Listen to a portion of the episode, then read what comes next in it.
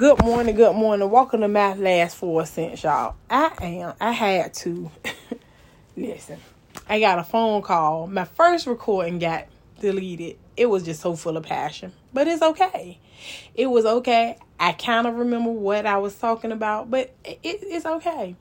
So, I was initially talking about Hannah and Peninnah, and as they was going up to the to the temple, er, er, er, you know, every month to give out once a year. Excuse me, once a year to um to uh give uh offer offer sacrifices, and like I said previously, my my thought pattern was to deal with the two women about bullying and all of that. But you know what? That won't even the thought because after a conversation we had at work yesterday about, you know, people being in different relationships and toxic relationships and my one coworker asked me, she was like, Well, when is enough enough? And like I explained to her, being so close to certain situations and not too far from, removed for, from it, enough may never be enough for some people. We accept what we accept, and we do what we do because of our experiences, things that we have gone through, or whatever. But that's never the case because in my mind, it was saying that. Hannah wanted something that her husband couldn't even give her. She was barren. She wanted a child. And although he was giving her a double portion because he loved her, she still wanted some kids like Peninnah. We got to be careful after wanting things that other people have. It's just crazy because I know this man had some money because he had two wives and all these children. And he gave Peninnah her children and everybody their portion. And he gave her double because he keep they keep saying he loved her. But the thing is, her drive, her hurt, her discontent for not having what she really wanted was a child. And I don't even think she wanted the child because of him. She wanted the child because of her. And she had to go to that temple with them every year to pray and give up a sacrifice. But she didn't realize what her greatest sacrifice would be. Her she went that last time she went down there and she gave her she she went empty. So empty, so broken. And then she was filled. Eli witnessed her. He she was so empty, so broken that he thought she was drunk.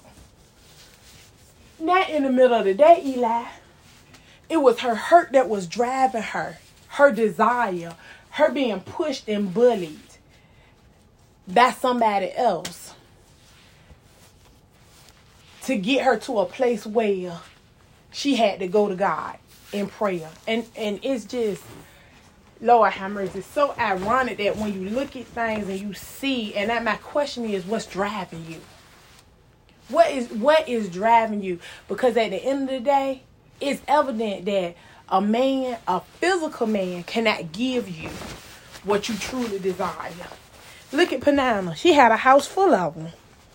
He still didn't love her like he loved Hannah. He didn't.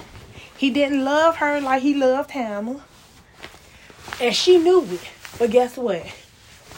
She was ready to take that rough and britches and take whatever she could get to hold on to her piece of man. Every man ain't worth having. I don't care what he got.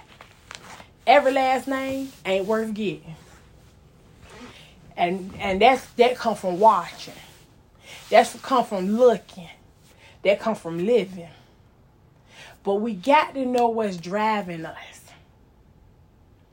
What is our purpose? What is our goal in life? When do we become present in everything that we do?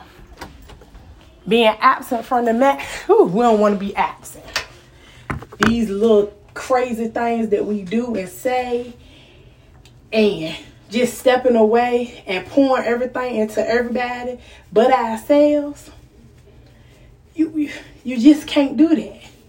You just can't have those types of experiences. Life is getting close to the end. And every day is a new thing going on. So we have to be so aware of what it is.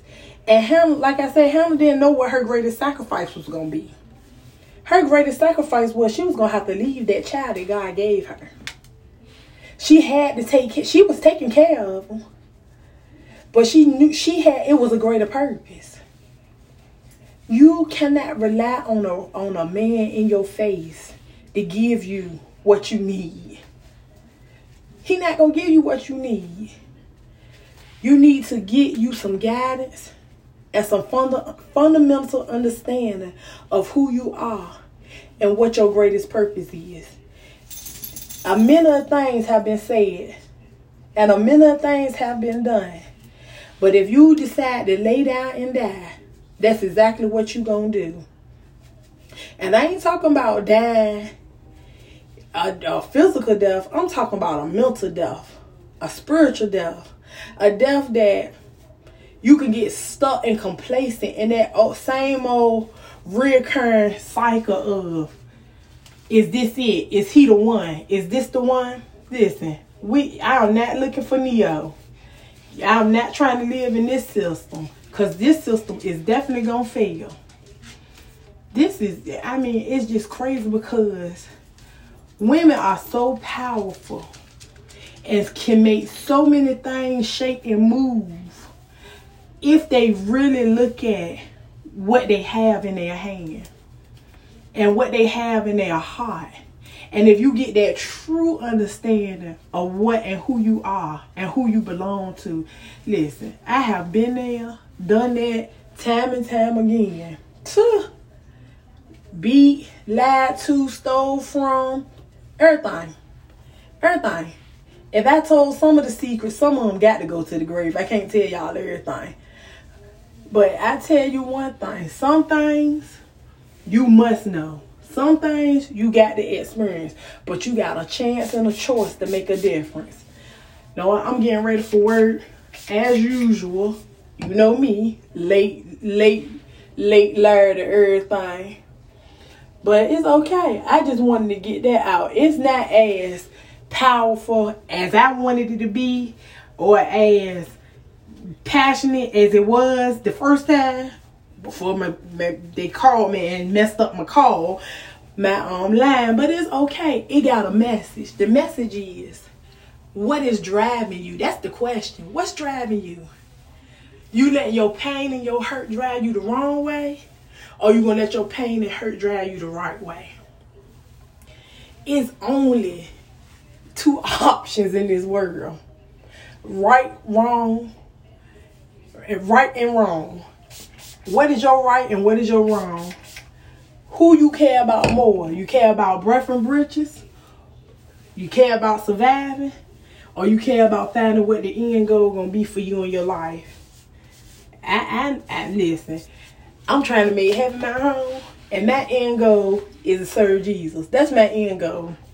My career good, my life good, and do I have some stuff going on? We all do. We all got some dirt going on in our house.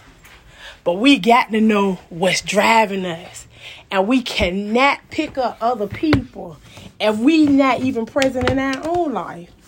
That's my last four cents. I'm gonna get ready for word. We I'm gonna catch up on this after this catch up on this again because it's just like this this ain't it. This ain't the end all or be all because it's so much dealing with Hannah and Peninnah.